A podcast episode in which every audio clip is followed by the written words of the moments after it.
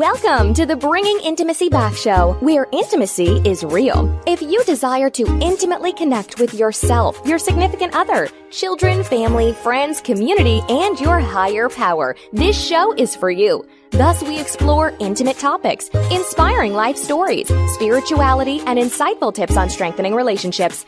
This show is hosted by Dr. April and her co-host, Dr. Kelly. Now let's get this episode of the Bringing Intimacy Back show started because we share with you the secret power to intimacy to create a life you love or love the life you create. Now here's your host, Dr. April, and co-host, Dr. Kelly. Welcome to the Bringing Intimacy Back show where intimacy is real. How are you doing, Dr. Kelly? I'm all kinds of wonderful today. I was Wow. going to say all kinds of crazy, but But that would be true because you know what's happening in the last few days, right?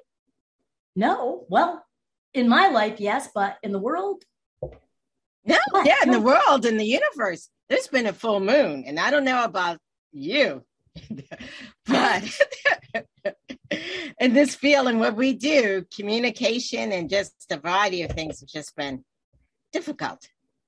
well, you know what? If you saw my surroundings right now, I have a one of these viral backgrounds for a reason. Because as you know, I'm working on my house. Yes. And uh, I had refinished the floors. Dr. April, you can't even imagine the shine. People put carpet on these hardwood floors. Mm, they cover up the foundations. Yeah. And so I on I removed the linoleum and I found asbestos. So guess what? Thankfully it was all intact and I can just build on top of it. So sometimes we have a bad past, right? Right? Maybe a bad relationship in the past and we say, "Hey, you know what? That's asbestos." Exactly. so- what do you do? Do you just cover it up or what do you do? Put some carpet on it. As long as you don't grind it or sand it and it's not exposed, you can build upon it. So that's where you kind of know which relationship, which one is really like adios and which one to build upon. And that's why I'm excited about today's show. Yes, yes. So is it based on the grinding? Oh, look at the sex therapist is in the house. Um, well, it can be. Maybe there's not enough sanding. Maybe they have some rough edges they brought in that need to be sanded. But Yes. with asbestos, not to sound like a contractor, but with asbestos, it's bestest to leave it alone. Mm-hmm. Yes, build yes. on it. If Right. you have a good enough foundation, you can build on it. Right, which is um, almost everything. It's about the foundation, the connection, and that kind of stuff. So, yeah, yeah, I want to remind our listeners out there that also the bringing intimacy back, um, I've created a few books that deals exactly with kind of what we're talking about that intimacy, that connection. And check it out on Amazon, and it's called Improving Intimacy. So, what we're going to talk about today is exactly what you were saying is taking that foundation and especially in i don't know like it said a full moon i don't know i know i mentioned it but um, what that really means is when there's a full moon the water actually kind of rises and when water rises in our head and in our body sometimes we have a harder time controlling our emotions Hmm. and we don't have the skills of what to do when we're not our best you know what i'm saying Yeah, some of us run and hide. Sometimes, you know, we just need to acknowledge, hey, I'm not at my best right now. It's a hard day.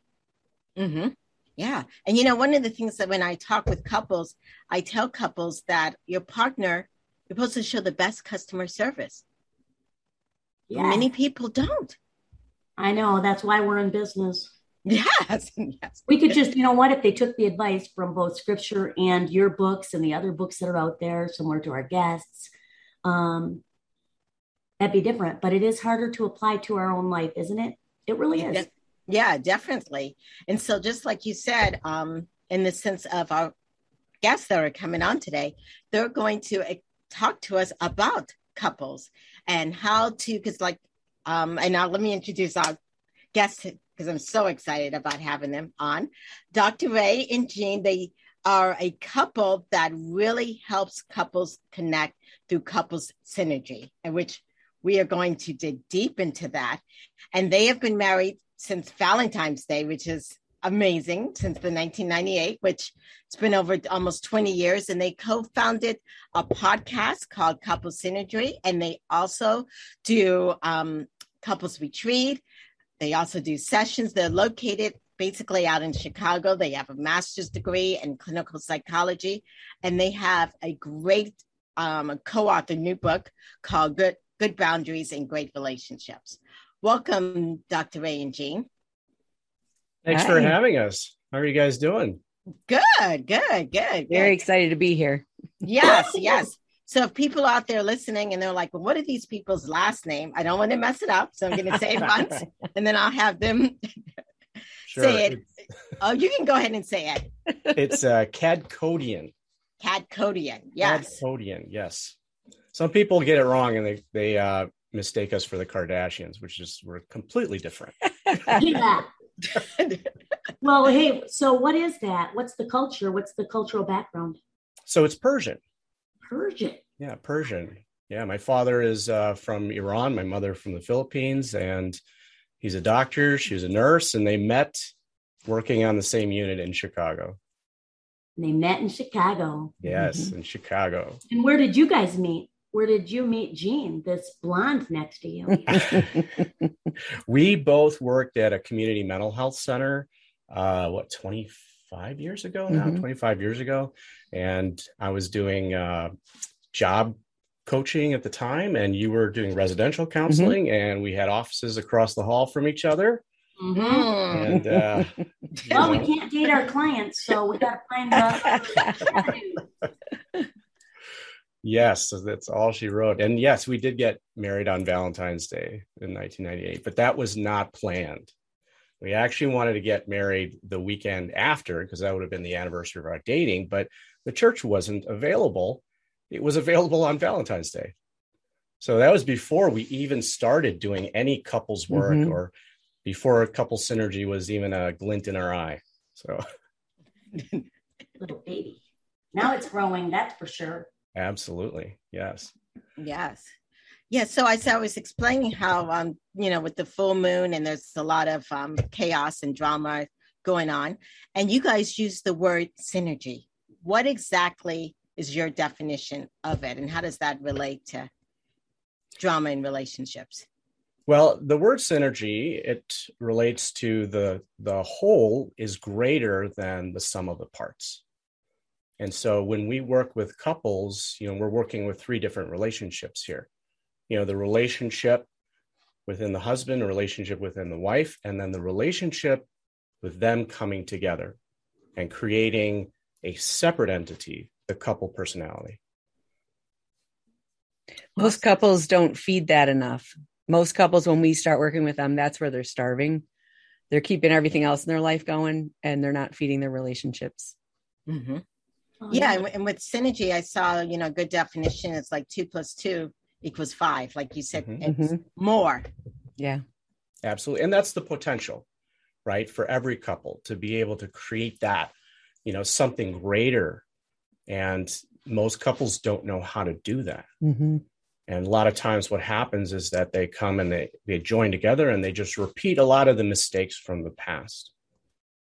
And they get stuck into this toxic dance and they're not able to break out of that. And so that's what we do is we help teach mm-hmm. couples really the the foundation you know the skills necessary in order to evolve and grow beyond what they were taught. So those people that are listening uh, to this podcast would be able to leave with something that they can apply to their relationship if they are in a toxic dance? Mm-hmm. absolutely. Yes yeah unfortunately i'm sorry go ahead just no, I call it overlapping. It's not interrupting. We just overlap. so, uh, what is a toxic dance? Describe, define that a little bit. I have an idea what it would be, but what? So we kind of look at relationships from like three different perspectives, and we call those the yellow flags, the blue flags, and the red flags. So yellow flags are behaviors that people are doing or not doing that erode the relationship, not spending enough time together, uh, not doing new things, not um, investing in themselves personally in growth, their own growth, and you know coming back together and uh, learning about the other person again. So those are the yellow flags. Those are the relationships that are in there for 25 years. They've raised kids, and then they wake up and go, "I love this person, but I don't know this person." And then we look at blue flags. We blue flags are like flatline, like in a code blue in a hospital.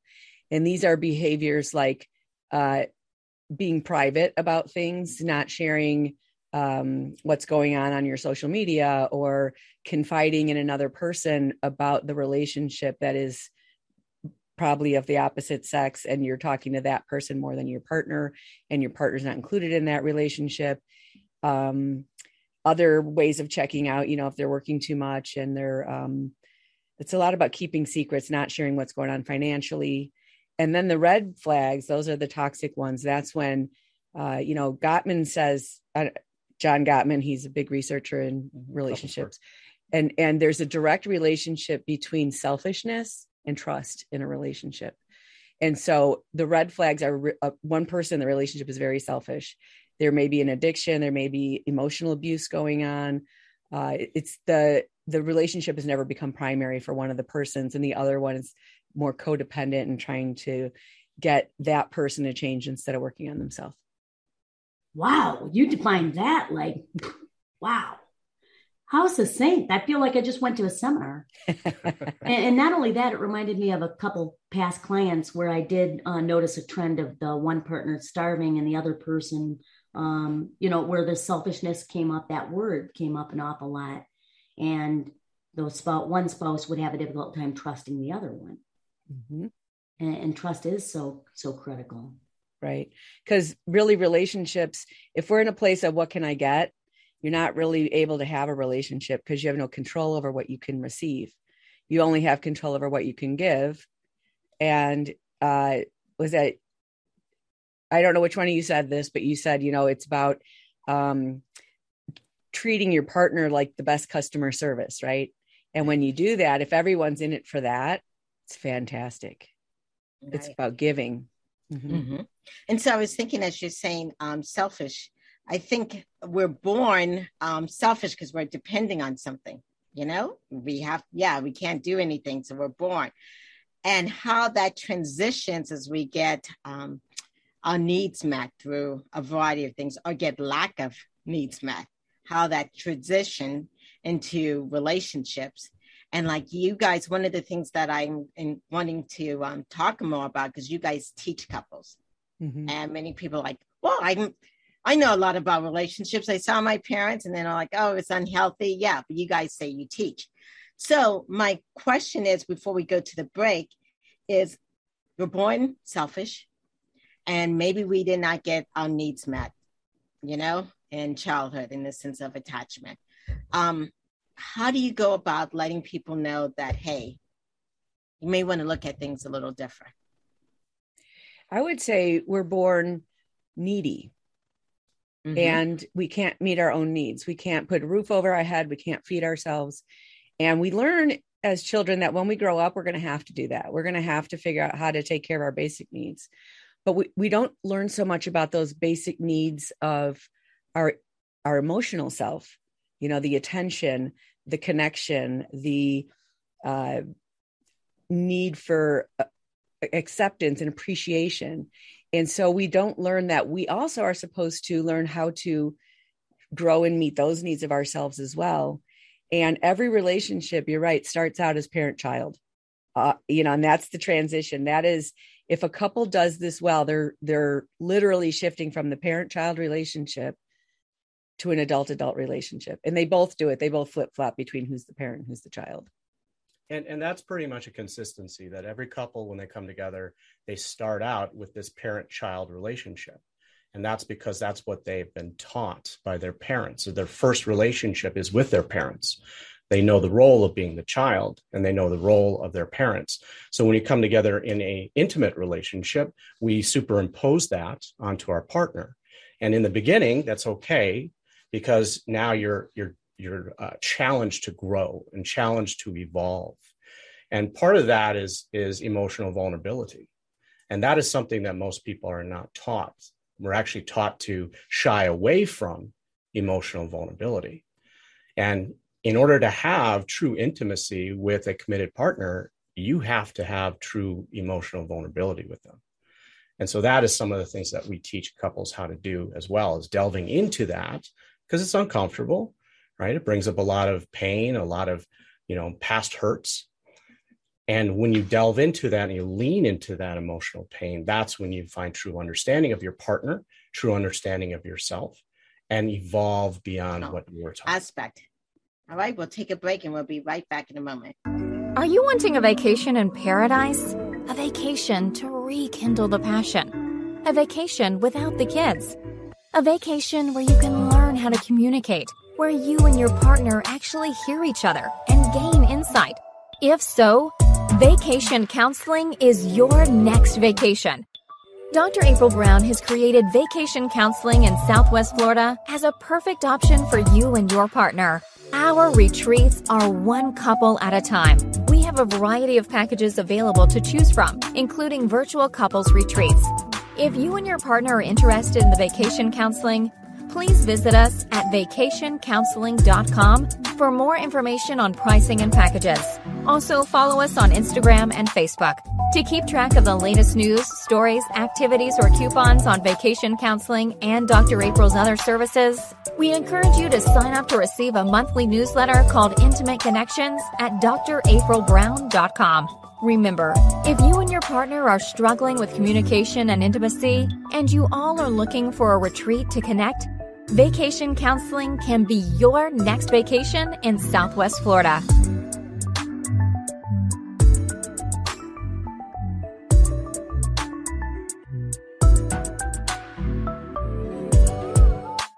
Welcome back to the Bringing Intimacy Show, where intimacy is real. So, on this show, Dr. Ray and Jean, we um, talk a lot about intimacy, and we're just about to get there. So, what is you guys' definition of intimacy, and how does that impact what you guys teach? You know, in the Bible, it says the two shall become one.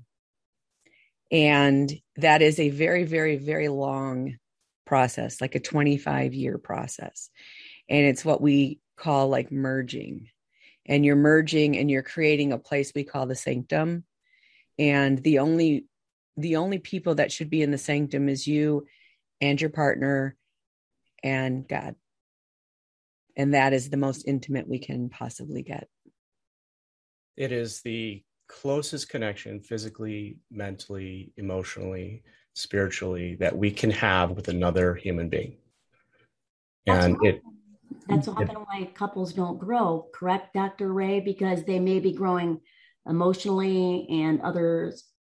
Let's, I mean, put it this way like, you know, scripture also talks about being unequally yoked.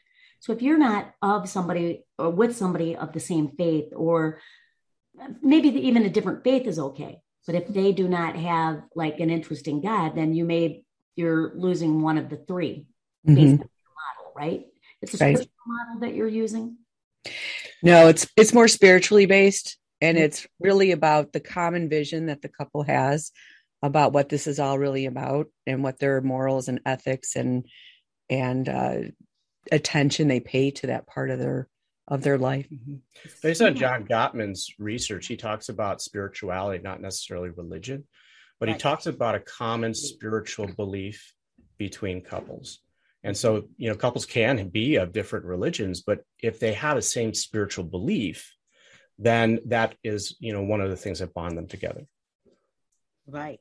Um, we were talking so much about emotions, and I sometimes see a discrepancy in couples where one person believes, like, you know, you are supposed to help me be happy. You're supposed to take care of me every time I'm crying and all this kind of stuff. Yeah, you're I but I see no emotion out of you. Yeah. So what do you deal? And then there's some that just shut down. I see her crying. I see him getting upset. I'm done. Yes, as human beings, we see out, we don't see in. And so we always know what we think our partner's supposed to be doing better. And we give up our responsibility of our own emotional regulation and happiness to someone else which of course doesn't work and you know that's the funnest part of teaching people something like well they don't have the remote control for your emotions and if they did would they really put it to miserable if they could make you happy wouldn't they set that right yes. And so you know what we look at in our process is when a couple first comes together it's physical. So the physical person the two people come together and that's where the connection is initially.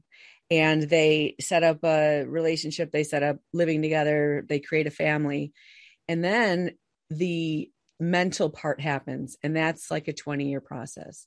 So this is the kind of stuff that you're talking about. Even before you can get to the real emotional stuff it's you know can i count on this person are they paying the bills are they going to work are they taking care of the kids are they adding to our life and and can i trust them and that's a very foundational place is that safety and trust in a relationship before you can get to the emotional vulnerability that Dr. A was talking about that requires a really, really safe environment. Mm-hmm. Both of you have mentioned um, it's a 20 year, it's a 25 year process. And some listeners may be listening and they may say, oh my gosh, I want that synergy. I want that great connection. Is it really going to take me 20 years or, you know, I don't have that time. Or they might say, I'm 20 years old. you know, it, it's kind of like you reap what you sow. So if, if you are not 20 years into a relationship, there's a lot of work that needs to be done up until that 20 year mark. And there are a lot of couples that really get bogged down in everyday life, all of the bills and raising kids and that becomes the focus of their their life and not their relationship being the cornerstone. And so their relationship starves over a long period of time. And once the kids are out of the house and now they're looking at their spouse like a stranger they've got a lot of work to do so it's not just about time it's about what you're doing during that time. There was a, a study with um, with couples who were just getting together in a relationship and then couples who've been together a long time healthy long time for 20 years and they did pet scans of, of the brain and they showed that in the brain that lights up when you are passionate and excited about your partner when you first meet them that area of the brain lights up later on in life too. And the researchers are calling that real love because once you get to that that place you have this recognition of of this true love that you in your partner. You know everyone wants to pick the fruit the day they plant the tree. Yes. and you know financially we want it all. Uh, you know we, we just want to have everything. And i would say the journey is a beautiful journey no matter where you are on that journey and they're all really important things. And you know people don't really realize our brains and our our personalities and our spirituality continue to develop over the course of our lifetime. And there's things you just don't know when you're 30 that you can discover when you're 50 and it's it's kind of all part of it. And and then when you get to 50 you have more time and resources to really do that investment that creates that that beautiful light up of your brain yeah wonderful yeah and one of the things you guys just mentioned that people may be like what do you have to work in a relationship yes, you know, like and like you said, I'm 25, 30. Well, I'm not 25. but you really have to work in a relationship? I can't just come home, lay my hair down, say whatever I want to say, eat whatever, do whatever. You really have to work at it. Absolutely, yeah. uh, you know, a relationship is a living, breathing thing, and if you are not feeding it, it is dying, and that's what people don't realize is that you know I, I said my vows and so that should be it right? It, it, it's just bonded for the rest of our lives together and that's not true.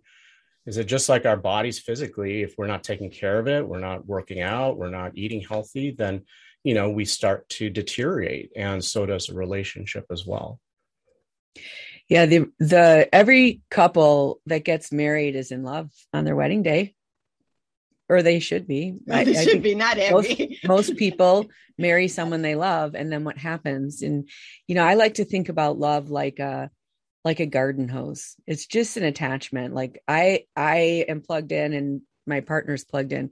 But what kind of water is running through that? Is it dry? Is it uh, dirty? Dirty, dirty. is it vibrant? Is it like an umbilical cord, or is it fragmented? or am I plugged in in other places and and the pressure is now loosening up and so there's you don't feel that connection and everything that uh, you know if you want a stronger muscle you, you don't go lift feathers you can but you're going to get the result of feathers right and if you lift more you're going to get the result of more And a lot of times we'll ask people if you invest in as much in your job as you did in your relationship, would you have one? Mm-hmm. Oh, you know, that's a good one. Well, you give great examples. My goodness. You know, I was thinking of when you were talking about the hose and what kind of water's running through it. I'm in Michigan and we have well water, and some people will get something, they have an additive, so their hair is not orange. Now, my hair is blue on purpose, but I mean, you can add things to it. So, to use that illustration, and it is about it is about work and sometimes we have to add that that muscle i'm not going to lift a feather right and get um, and get a muscle. You have a book, um, if I'm not mistaken, uh, "Good Boundaries, Good Relationships." I was curious if you could uh, explain that a little bit. I certainly get it, uh, but give us a quick overview of that book because that I think boundaries do build relationships, and some people think that they do not. You know, the boundary when when a couple is in a place where they're in pain, everyone says it's because of communication across the board. Yes. And it's not because they don't they need vocabulary, right? we don't have to teach them words. It's because there's actually a breakdown within themselves. The only one that can really violate your boundaries is yourself. And if you're not willing to maintain that boundary of what's appropriate for you and how you want to be treated, then you invite others to do that as well.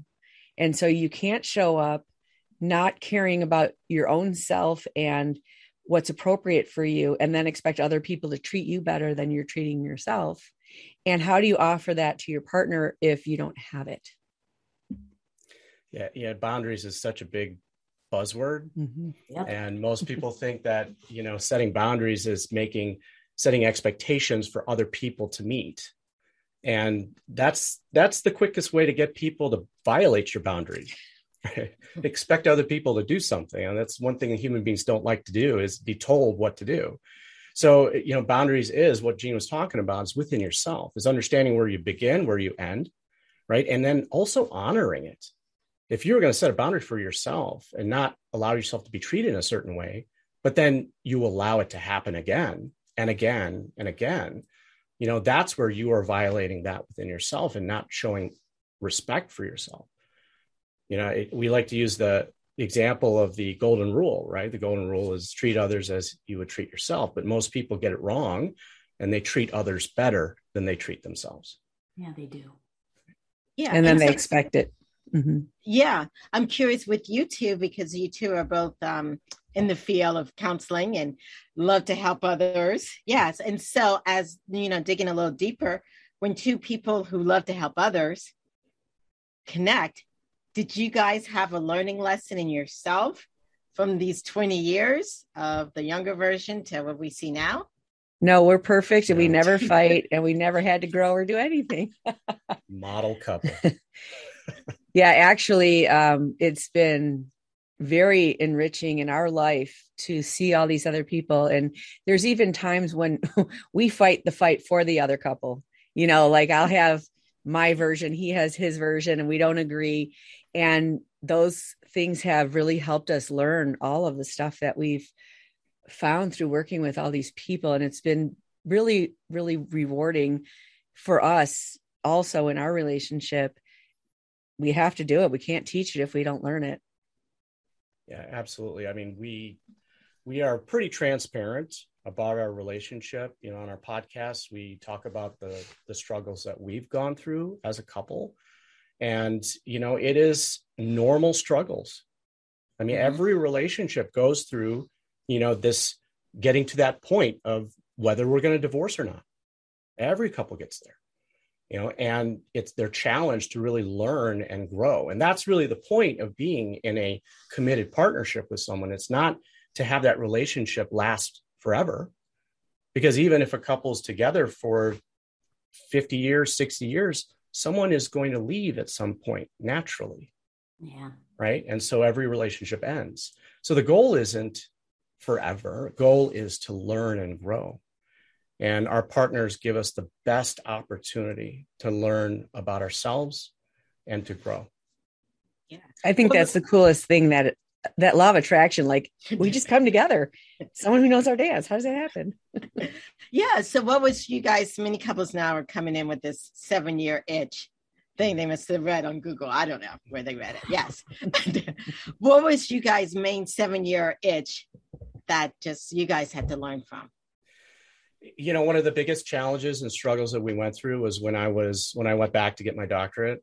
That oh, was a huge strain. Yeah, because that's like another girlfriend. That's a oh girlfriend. Oh that, oh, that dissertation. yeah. Yeah, and you know, just long hours studying, and you know, we we wouldn't go to bed together because I would be up late studying, or I had, you know, the same, same time we had our business full time. We were raising kids. And also, I had, you know, the internships that are full time free, you know, and it's it's a lot it, was a lot a huge strain on our relationship and you know we have done a lot of recovery since then because of it and i've said that if i would go back in time i, I would not have gone and gotten that doctorate so. One of the things that you always say is um, that you know when you get married, you put those rings on. It's like there's an invisible bungee cord, mm-hmm. and when we're dating, it's sort of like we choose to turn with our partner, but after we get married, it's like you can get so far apart, and then it brings you back together, and you sort of weave like that. And I think at the seven year mark, that's when you're really evaluating is this person showing up for me? Is this something it's worth investing in. And I remember being at a wedding and they did the dance where it's like, okay, if you've been married one year, leave the floor. If you've been married five years, and nobody left the floor between 10 and 20 years because there were no couples wow. in that category. Right. Oh, mm-hmm. I, when I was asked to um, help at a wedding once to do some things like to keep the crowd, you know, interested, I had, okay, we're going to have a kissing contest. And it struck me how few people really wanted to do it. Like those of you that are still on the floor, kiss your spouse, and they looked like, what? Mm-hmm. Now, maybe maybe one out of the 10 couples was a shy person and didn't want to kiss in public, but that was very telling as well. Mm-hmm. So when you talk about intimacy, that's that's more intimate to kiss yeah, someone yeah. than to have sex with someone. Right. That's why in mm-hmm the sex industry, they don't kiss. They don't kiss. Right. No way. Not Julia Roberts and Richard Gere. Uh-uh. yes. Yeah. So, Jean, I um, thank you for being open and honest and vulnerable about what you just said. And so, for people who are out there listening, and you were open and honest, says, "Hey, I was so busy doing X, Y, Z." How did you deal with not being defensive? And you know i really was not wanting him to do the doctorate. And it was probably the first time because i'm i'm really a person like if you want something i really want to help you get that. But i knew that it was going to be a big deal. It's a big financial burden for us mm-hmm. as a couple. It's a very mm-hmm. expensive thing to do the time investment all of that. And at the time our kids were 8 and 18 and i was like you're going to miss a lot of time with you know at this stage of of his life. And um and i had to you know run everything else while he was off doing that. And so we were really busy. And i think one, one thing that happened in the middle is he won a trip to las vegas. Mm-hmm. and i think the entire trip we just hashed it out. We had gotten as far away from each other as we could. And it all sort of we were busy going through the motions of it but then we really had a time of you know like you're talking about with that uh, vacation well count, vacation counseling. yeah, yeah. and so you need that that intensity that time to really you know air it out let the feelings out and not run away because yes. you ha- you're stuck in the hotel mm-hmm. together. You can't just i think i did run once. I came back though. I'm a runner. I'm a runner.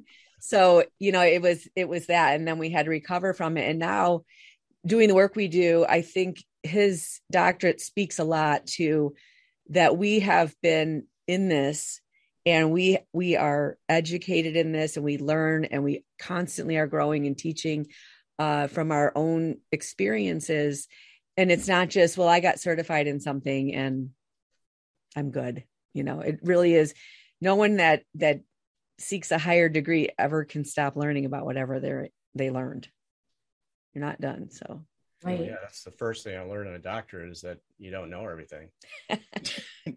Yeah, it's a specialization, like a certification, but it's just like seven years in one topic. Mhm. I love your humility and I love the way you guys communicate and your openness because I think there's something when you get a certain point um, in life that it's like, oh, I but I got to have this together. We got to be that perfect couple, and and that really actually builds walls and keeps clients and, and individuals away because, well, you know, it's our humanity and people want to know, wow, that you did make a mistake and that you did work it out. And obviously, here you are since 1998 when you met, now you're helping other people. And I guess it's just a wisdom of self care that you had talked about earlier, Jean, knowing when you do need to take that week off or the month off while not abandoning your clients, but saying, I need a break. absolutely. And you know that that was a, a big struggle to get public with who we are and our relationship. Mm-hmm. You know that you see the social media and it's like what what what do you put on there? And at some point we just had to get to this point where we have to be proud of everything we're doing. And if anyone knows about it they we have to answer to that and so it is something we're really uh, passionate about is Mhm. letting people know the real stuff. And that's what we do on our podcast. We interview couples about the relationships and people share and it's really beautiful because the the images that we get are they don't tell the story.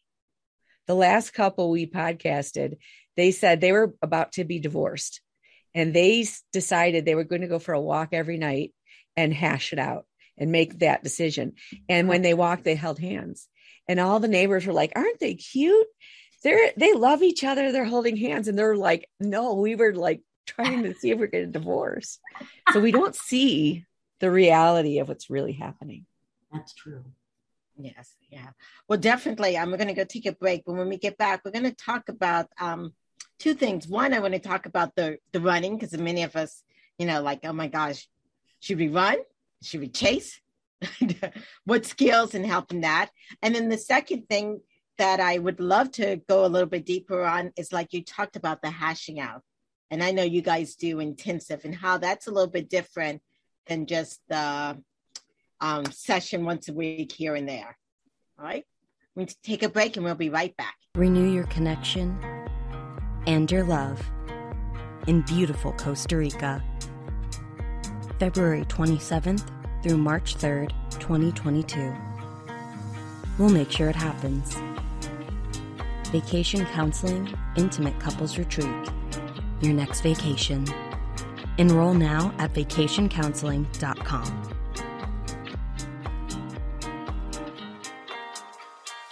Welcome back to the Bringing Intimacy Show, where intimacy is real. And so we were just now talking about um, running. You know, when you get so um, upset or you get so, you know, got so emotional or whatever. Do I run? Do I stay? Do I chase? Do I? Yeah. How does that work in learning about synergy and what do we do? Well, a lot of times it doesn't work, but Well, it worked for you But it- guys, but she but ran really- a little. Well, it, that And took you- a long time to really figure it out and really understand it. You know what the So, function okay. is behind it. You know, and you know, for some people, it can activate abandonment. You know, for some people, they can feel rejected, and you know, it it, it can be a coping mechanism for some. Mhm. You know, but it can also be a way of avoiding.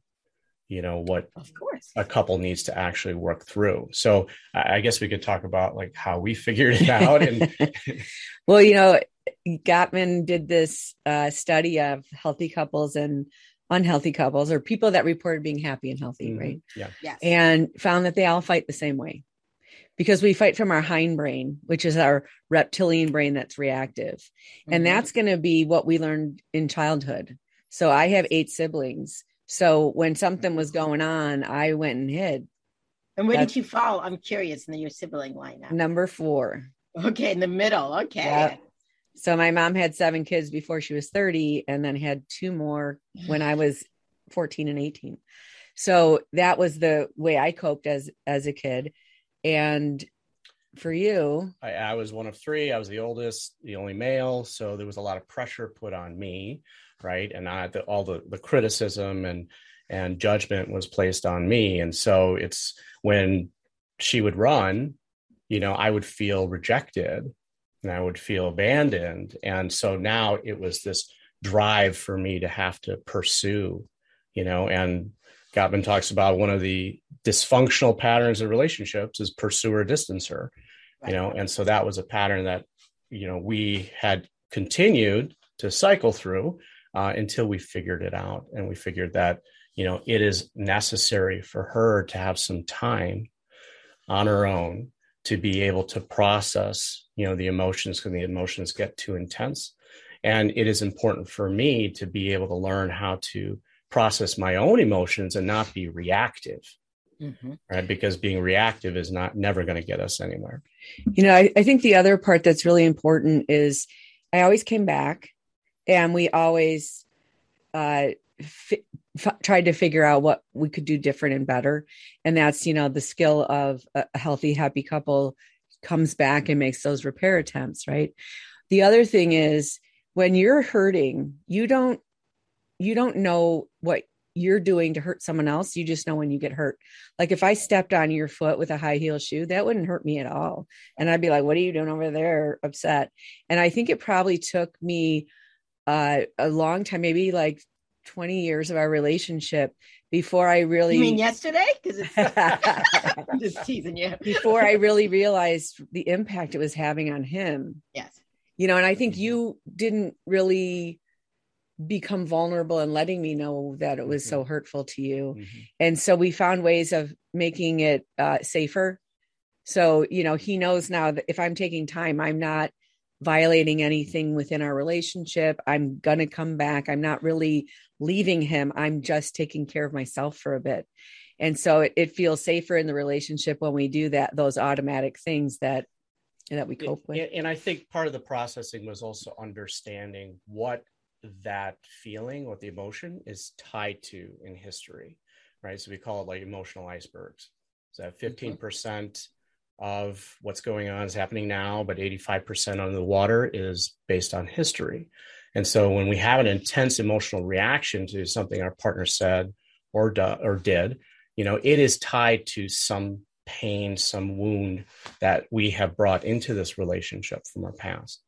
And that was part of that processing yeah. too, is understanding, you know, what it's connected to. Because the 15% that's happening right now that you can see, like leaving your shoes in the whatever whatever people fight about is sitting on the 85% of history but you feel it 100% so you look a little crazy when your emotional reaction to something this big is this big but it's really what's happening. And that's what we ultimately teach couples how to do is how do you help each other shrink your iceberg? How do you heal those things? And it is possible to heal those because that part of us is no relationship to time. And we can go back and apply emotional first aid and start a healing process and help each other heal. And that's really ultimately how you become intimate and merge. You know, and when you were talking about that, we we come into relationships and some of it from our childhood and the things that you know we observed in our parents and then even maybe prior relationships. I actually have a question from an audience member. A listener asks, um, is it better for people to work that out, their emotional stuff out, probably prior to a relationship, getting into a new relationship? Or is it part of why you think people get into relationships to heal from? Like, like, I mean, is it better to take a break and while you're on a break, do your emotional work? It seems like that makes sense before you get into a next one. But yeah, it does. It absolutely makes sense. And but, doing that self work is absolutely important. Because we do bring our past relationships into mm-hmm. into our new relationships i mean and our childhood. I mean it's who we are. It's part of our upbringing and even our past. We can't not bring things from our past right. into right. current relationships but i call it paying for other people's sins. If somebody else was unfaithful to me then should i be jealous of my current relationship that they may also or should I do that emotional work? What would you think? I think that that's inevitable that you are going to be jealous as a reaction to your past, you know, experiences. And you can do that work ahead of time before you get into a relationship. But really, it's the difference between reading about a sport and being in the game. Mm. And so once you are in that relationship, that is truly when you are going to learn. I there love are, that illustration. Like, unless you're in a goalie or a kicker or whatever it is. Yeah, if you read a book of how to ride a bike, you don't know how to ride a bike. That's for sure. But there is work that is personal and is, you know, your self worth and your belief systems. And uh, some of that grief stuff is individualistic, but a relationship relationship work is a whole different set. You can't work on trust as an individual person or vulnerability as an individual person. And so there's different lessons. And we actually went through that process. In my life, I was in some really bad relationships and I took a three year break and I became the person. I always say this to people I became the person I want to spend the rest of my life with. And then I attracted someone and then the work starts with this yeah and then continues throughout your life because mm-hmm. it's part of growth in a relationship mm-hmm. to think that there wouldn't be a problem or problem areas that's really uh that's not i mean some people think well if i'm happy we're never going to argue. Well you better marry the perfect person then right? As as long as you got perfect down you're good. Yeah. But we're all flawed so. You know i have to bring this up because it just reminds me of something that happened recently. I think that this all boils down to emotional vulnerability and sometimes people whether it's regarding what turns them on something that they like in the bedroom or don't like in the bedroom or they like their spouse to do or don't like them to do it it's about communication, right? So it reminds me of my my nephew. His mom had been off for maternity leave and she was with him. He's 3 years old and he she was with him for like 3 months and then she just went back to work. And he when she came home, he hit her. He didn't know how to say, I was scared. I where did you go? I need you because he's 3 years old. Mm-hmm. And I like to think of myself even and other like all of us, like we're adults and we may feel be like my little archer who was scared, didn't know where you went. Uh, why did you leave me or why did you do that? And then you just strike out. So, what would you say to couples and individuals on emotional vulnerability and risk in communication? You know, there's a beautiful sculpture that was part of the Burning Man thing, and it's this couple and their backs are to each other like this and then inside are these little children reaching for each other oh. and if we could see our partner like the 3-year-old child and when they're having their emotional upheaval it is something that old and deep inside of them that's coming up for healing. And and if you were with a child that was afraid of monsters in the dark you wouldn't be like shut up there's no such thing go back to bed. You would be like oh monsters? Let's get the monster spray let's look. You would you would look at them you would believe them you would problem solve with them. And we don't see our partners like that vulnerability. We see them like adults and we think you shouldn't act like that. But we do because we are and that's part of that iceberg that we're trying to heal we have gaps uh, in our childhood because our parents can only do what they could do and so there are certain things that we've learned and certain things we haven't. And that emotional vulnerability or being able to be comfortable with being vulnerable is something that all of us have struggles with. When we get into a relationship, now we have this opportunity to learn how to be safe or feel safe with another human being. It's a very difficult process, right? One of the things that uh, we're studying the, the sex addiction right now. And one of the greatest impacts of your childhood is when your parents are emotionally intimate with you inappropriately and you and they lean on you as the child for their emotional needs and then when these people grow up they can't connect to a peer because the parent won't let them go and it creates a lot of problems. And so we can't learn it from our parents. We can't learn that emotional vulnerability because it's not a two way thing, it's a parent child relationship. Mm-hmm. And so we can share our, our emotions with our parents, but our parents shouldn't. right on. Amen to that. Wow. Uh, and that goes back to that leave and cleave. Like, you know, uh, and many people can't do that because they are have been the emotional uh, surrogate for their whether it was a divorce that happened and we do see this and, and i'm sure you see this in your practice as well in therapy dr april that people come into the relationship and sometimes it is about the mother-in-law that right there may have been part of it. It's an emotional surrogate spouse and the child has had to meet some need that the the other parent or the person that should have been fulfilling that goal didn't. I never applied thought that would apply to sex addiction. I'm going to have to read some research on that. That's amazing. I get that. I had this like aha moment at that.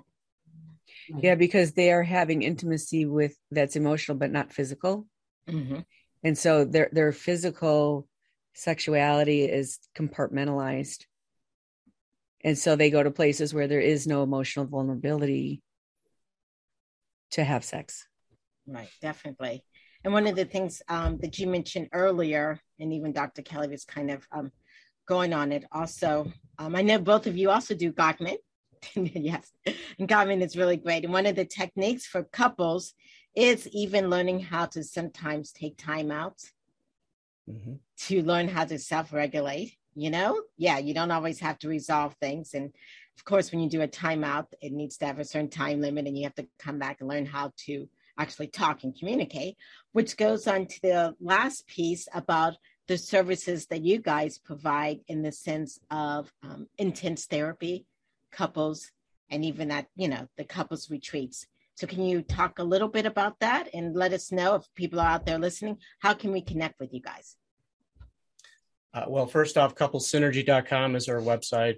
Uh, we do personal coaching with couples and the way that we structure that is i work with the husbands jane works with the wives individually and then we come together the four of us and the coaching program is called couple to couple. And in that way we're able to really address intensely you know the issues that the couple is going through and teach them those foundational skills that we're talking about.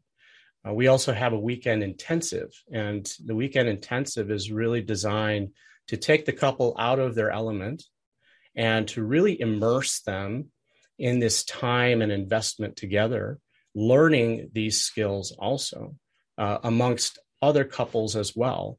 And so there's a power of the group that's together in that and we kind of limit it to about 12 couples it's sort of like you know you every day you clean your house but every now and then you got to do the big purge right yes.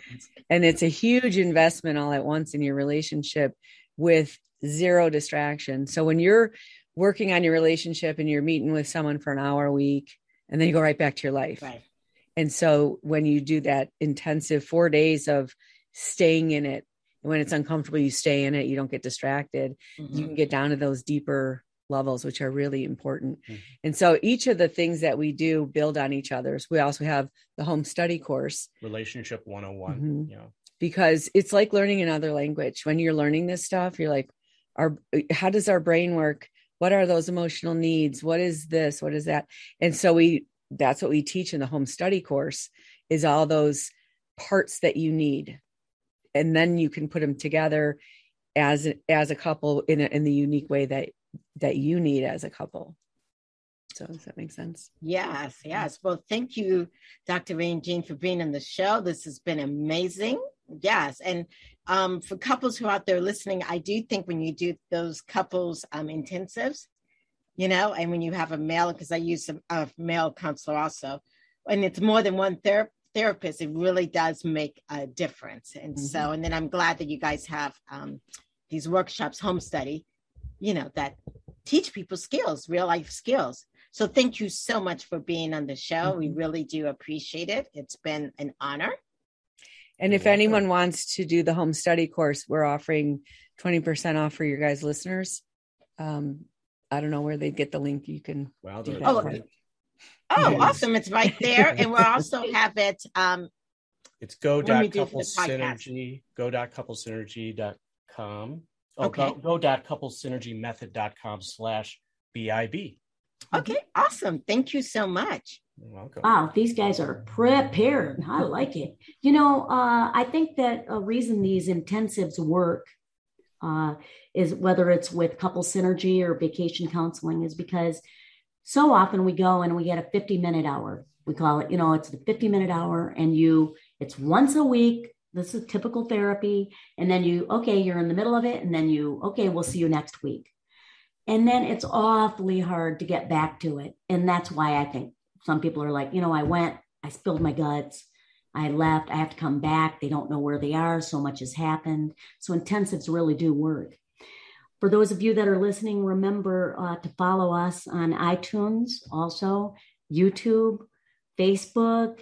Um, congratulations on being in the top 200 relationship podcast in the U.S., Dr. April. Oh, thank you so much. Long time. And it's just great to be a part of this. If you're listening to us also on iTunes, feel free to write a review. We have great guests that you can see. And it's just been great to be a part of your day today. All right, thank you. And um, coming up on October 28th, which is next week, we have Transforming Your Marriage with the Six Pillars of Intimacy with Tony and Alisa DiLorenzo. They're very awesome. I've had them on before. November 4th, we have Maureen Hancock, Finding Joy Through Grief. And then November 11th, Jason Gatson on relationship and personal growth and intimacy. And Dr. Ray and Jean, you guys are welcome back anytime. And it's been a pleasure. Thank you so much. Thank Thanks you for, having us. Okay, this has been the Bringing Intimacy Back show where intimacy is real. See you guys next week.